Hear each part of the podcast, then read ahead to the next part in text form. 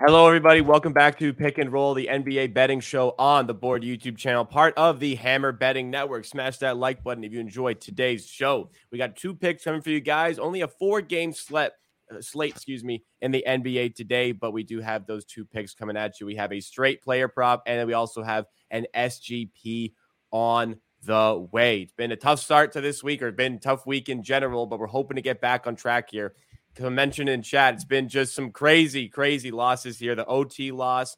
We've had the blowout suffering yesterday with Jaylen Brown. We have the hook on Keldon Johnson, but two strong plays today to hopefully set it right. Let's get you those right away on today's show to avoid any movement. Just sorry for the delay, just one move right before the show. But first of all, Franz Wagner, going back to him, we're taking him just on his own, over 18 and a half points for minus 110 odds at DraftKings. Also, if you have access to FanDuel, this is minus 108 at the moment. So you feel free to go take it over there, but minus 110, minus 108, both quality prices to take for Franz in this one. Second bet is an SGP. Despite the Raptors completely dismantling the Bucks last night, that was such a strange game, and we'll talk about that for sure.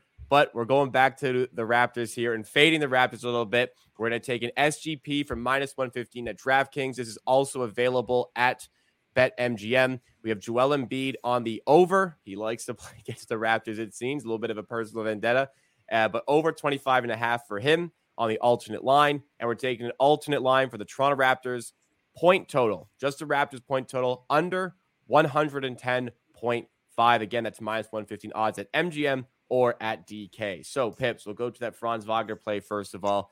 Uh, you're going back to him. What do you like about his matchup here against the Jazz? I mean, Jazz play super high, super high pace. Even though it's a back-to-back game, I don't uh, expect them to slow down. Uh, and this is a perfect matchup uh, for Franz. He's known for his uh, floaters uh, from like like five feet from from the rim, and that will be great weapon against uh, the uh, deep drop coverage. He also has a great volume this season. His usage is higher. He's shooting a lot more threes. Like he was 4.5 threes average on, the last season. Now that increased to almost eight threes a, a game. Utah Jazz allowed a lot of threes, and yeah, I just think this is the perfect matchup for him. Last season, even even the even the last season, he scored 26 and 24 against uh, the the Orlando Magic, and I now expect him to to, to be even better. Banchero is struggling. Everyone, uh, Wendell Carter Jr. is also struggling scoring. So I think the first scoring option should be uh, Franz Wagner, and he should lead them to a win. Orlando Magic are playing playing great basketball so far, and and yeah, I just expect him to to have a great game.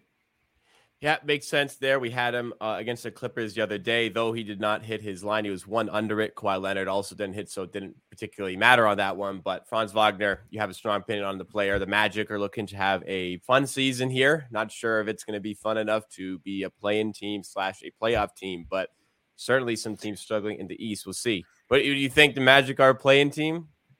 Yeah, sure. Bulls are not for sure. yeah, uh, can I can I name five teams worse than the Magic? Wizards, Hornets, Bulls, Pistons. May you know what? They're right there because then maybe you could argue the Pacers. Uh, maybe not. Pacers, Raptors, and, and Pacers, Raptors, and and Magic. Yeah.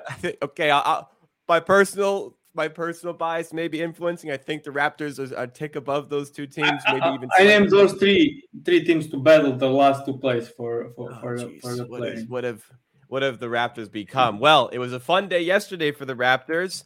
Uh, we'll see if maybe there's a bit of overreaction slightly on market because we're going to fade them here. We're going to take an SGP minus 115 odds. Uh, like I said, DK MGM for the Embiid over and the Raptors team total under. Talk to me about Embiid's matchup with Toronto and maybe the, the his, history of this matchup. Uh, no more Nurse. They doubled him, but not quick, not quick enough. Last game he scored 34 easily. Like it wasn't even difficult for him to score 34 like you like it used to be before. They were allowing him to shoot from free throw extended, so that was the area he got wide open looks. He drive to the ball. I mean, he was quick to attack. He always got to the good spot. He put Jakob in foul trouble like uh, four minutes in. Achiuwa was just not good enough to, not long enough to contest his shots pick and roll with Maxey is difficult because you can't let Maxey shoot because yeah. he's unbelievable. And yeah, I think then 25 and a half is, is to cover. He's, he covered this in with only five uh, free throws. I think that's on lower end. Some double teams were not great, so so he could draw uh, uh, more fouls. With they're just swarming on him, and he just can pull up and get to the line. I expect it to be more today yeah, I just think they are they can do much uh, when Maxey is playing so so great. So they'll just be happy for him to settle for middies, and if, he, if they can hold him under ten free throws and like uh, under like thirty five points, I think they'll be more than happy with it.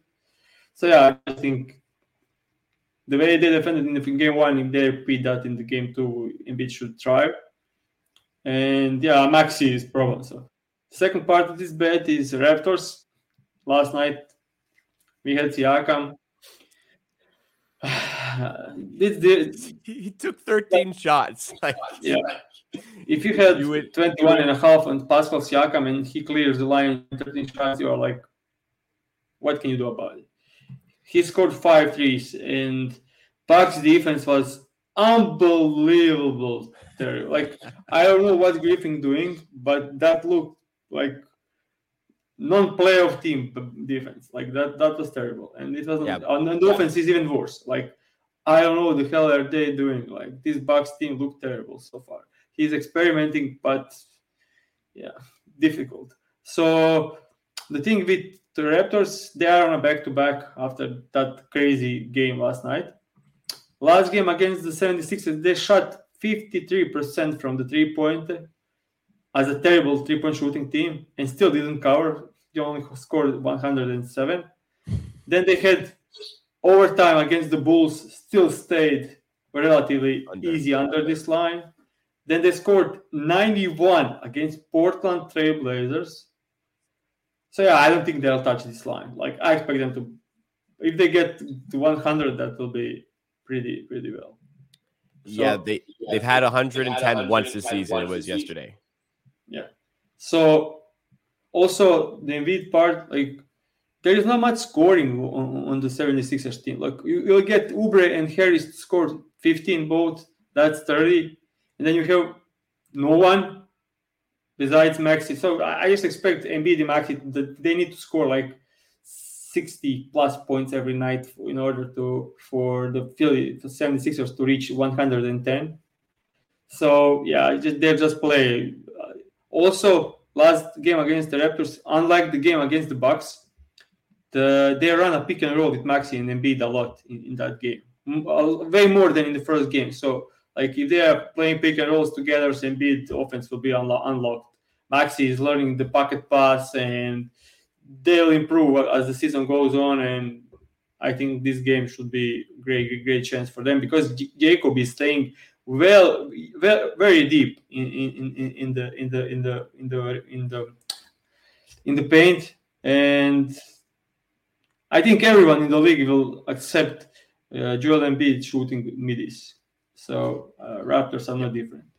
Yeah, agreed on that. I mean, even if Joel Embiid does go nuclear, the Raptors again might just live with those shots in that space. Darko certainly plays the analytics, the Raptors head coach, so um, involvement in that could have could be comfortable once again, allowing Embiid to have those sort of spaces. But uh, Max, you mentioned him a lot. Just want to mention you guys later on today. Me and Evan Kirk going live at 2:30 p.m. Eastern time. Maxey will be a big topic of conversation and his role with the Sixers post Harden trade. We'll also be talking with Clippers, so stay tuned for that one a little bit later on today. But let's talk about the bets from yesterday. Recap as we always do. It was another 0 2 day for us, unfortunately. Jalen Duren voided because he didn't play. So the Siakam one you mentioned, I see his stress here. Siakam at 13 shots, goes five of eight from three. Uh, got him in bunches too. had 12 in the first quarter, then really did nothing until like late third, early fourth, I think it was. Then he just had a nuclear stretch again and got himself up to 26. So, game as a whole, even with a 12 point first quarter, I was watching. Uh, obviously, happy to see Siakam doing well as a fan, not for the bet, but it just looked like halfway through the game that he was going to cool off and not even get get to this line. Even still, he gets there. On the other side, Jaylen Brown. I mean, I, I, mentioned it already, but it was just it was a blowout. The, the Celtics won by like 40 points here. Do you want to talk about the Celtics? I want to talk about Siakam. So he okay. had that three of uh, drop coverage. They completely left him open. He started the game with first possession, first three, and yeah, I, for players like Siakam, it's all like streaky. He's yeah, very streaky. streaky yeah. So the first thing, uh, then he didn't do much. Like he scored second three, also the same thing, like completely left wide open, and then didn't do anything. And then uh, Bucks uh, benched Giannis and Lopez at the same time. So he was going going against Bobby Portis and Jae Crowder inside. Like then he got like one midi, second midi, one layup, get to the line in like two minutes. Like everything was falling for him. And in that matchup, he should try. Like there's no way Bobby Portis is stopping uh, Pascal Siakam one on one. And that's on the Bucks. Like you, you can't have a lineup without Lopez and Giannis. You need to have at least one of them on the, on the court at the same time, and they just got cooked. And then as it seemed that he got like cold, the first, fourth quarter started, and he just again left wide open, wide open, wide open, made threes, and even if he shot like three from eight from three, like which will be like crazy good for Pascal Siakam. That would be very good night. We'll, yeah, we will win that bet. So yeah, nothing to do about it. And the second part about Boston Celtics, I actually expected them to like, okay, we are winning, we are up a lot, so we'll move the ball and play basketball. It was like whoever get the ball goes over the court and shoots. Like it was Jrue Holiday, Porzingis, Derrick White. They just everyone was fighting for their part of their of the points. So yeah, ball didn't just come a lot to the Jaylen Brown, and they get got pulled like with four minutes left in the fourth quarter, in the third quarter.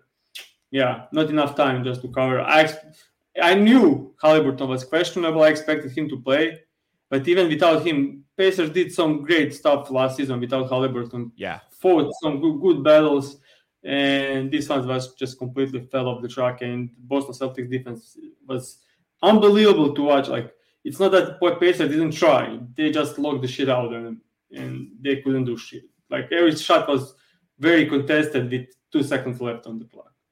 Yeah, it was. I mean, it's just both games. You go, you the handicap is there. Siakam only takes 13 shots. Like even though it was a blowout, he played until there was five minutes to go in the game.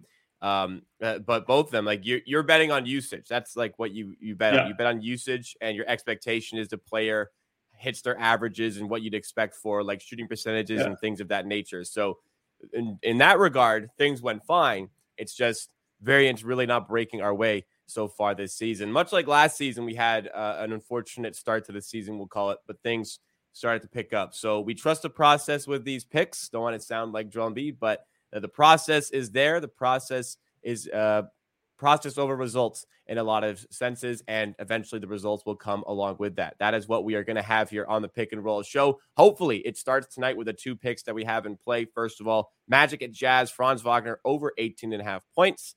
Minus 110 at DraftKings. Also, when we when we posted it, not sure if it's still there, but it was minus 108 at FanDuel. So make sure you're shopping around. Second play, Raptors at 76ers. We have a SGP minus 115 at DK and MGM. Joel Embiid over 25 and a half points, and the Toronto Raptors under 110 and a half points on the team total. Thank you guys for another great show. We're going to be live again. Well, I'm going to be live with Kirk Evans a little bit later on today. Make sure you stay tuned for that. We're talking Clippers, Maxey, Bucks defense, and of course some bets. To me and Pips will be back tomorrow, same time, 11:30 a.m. Eastern time for more from Pick and Roll. Thanks so much for watching. Drop a like if you enjoyed. Subscribe for more just like this. We'll see you again very soon.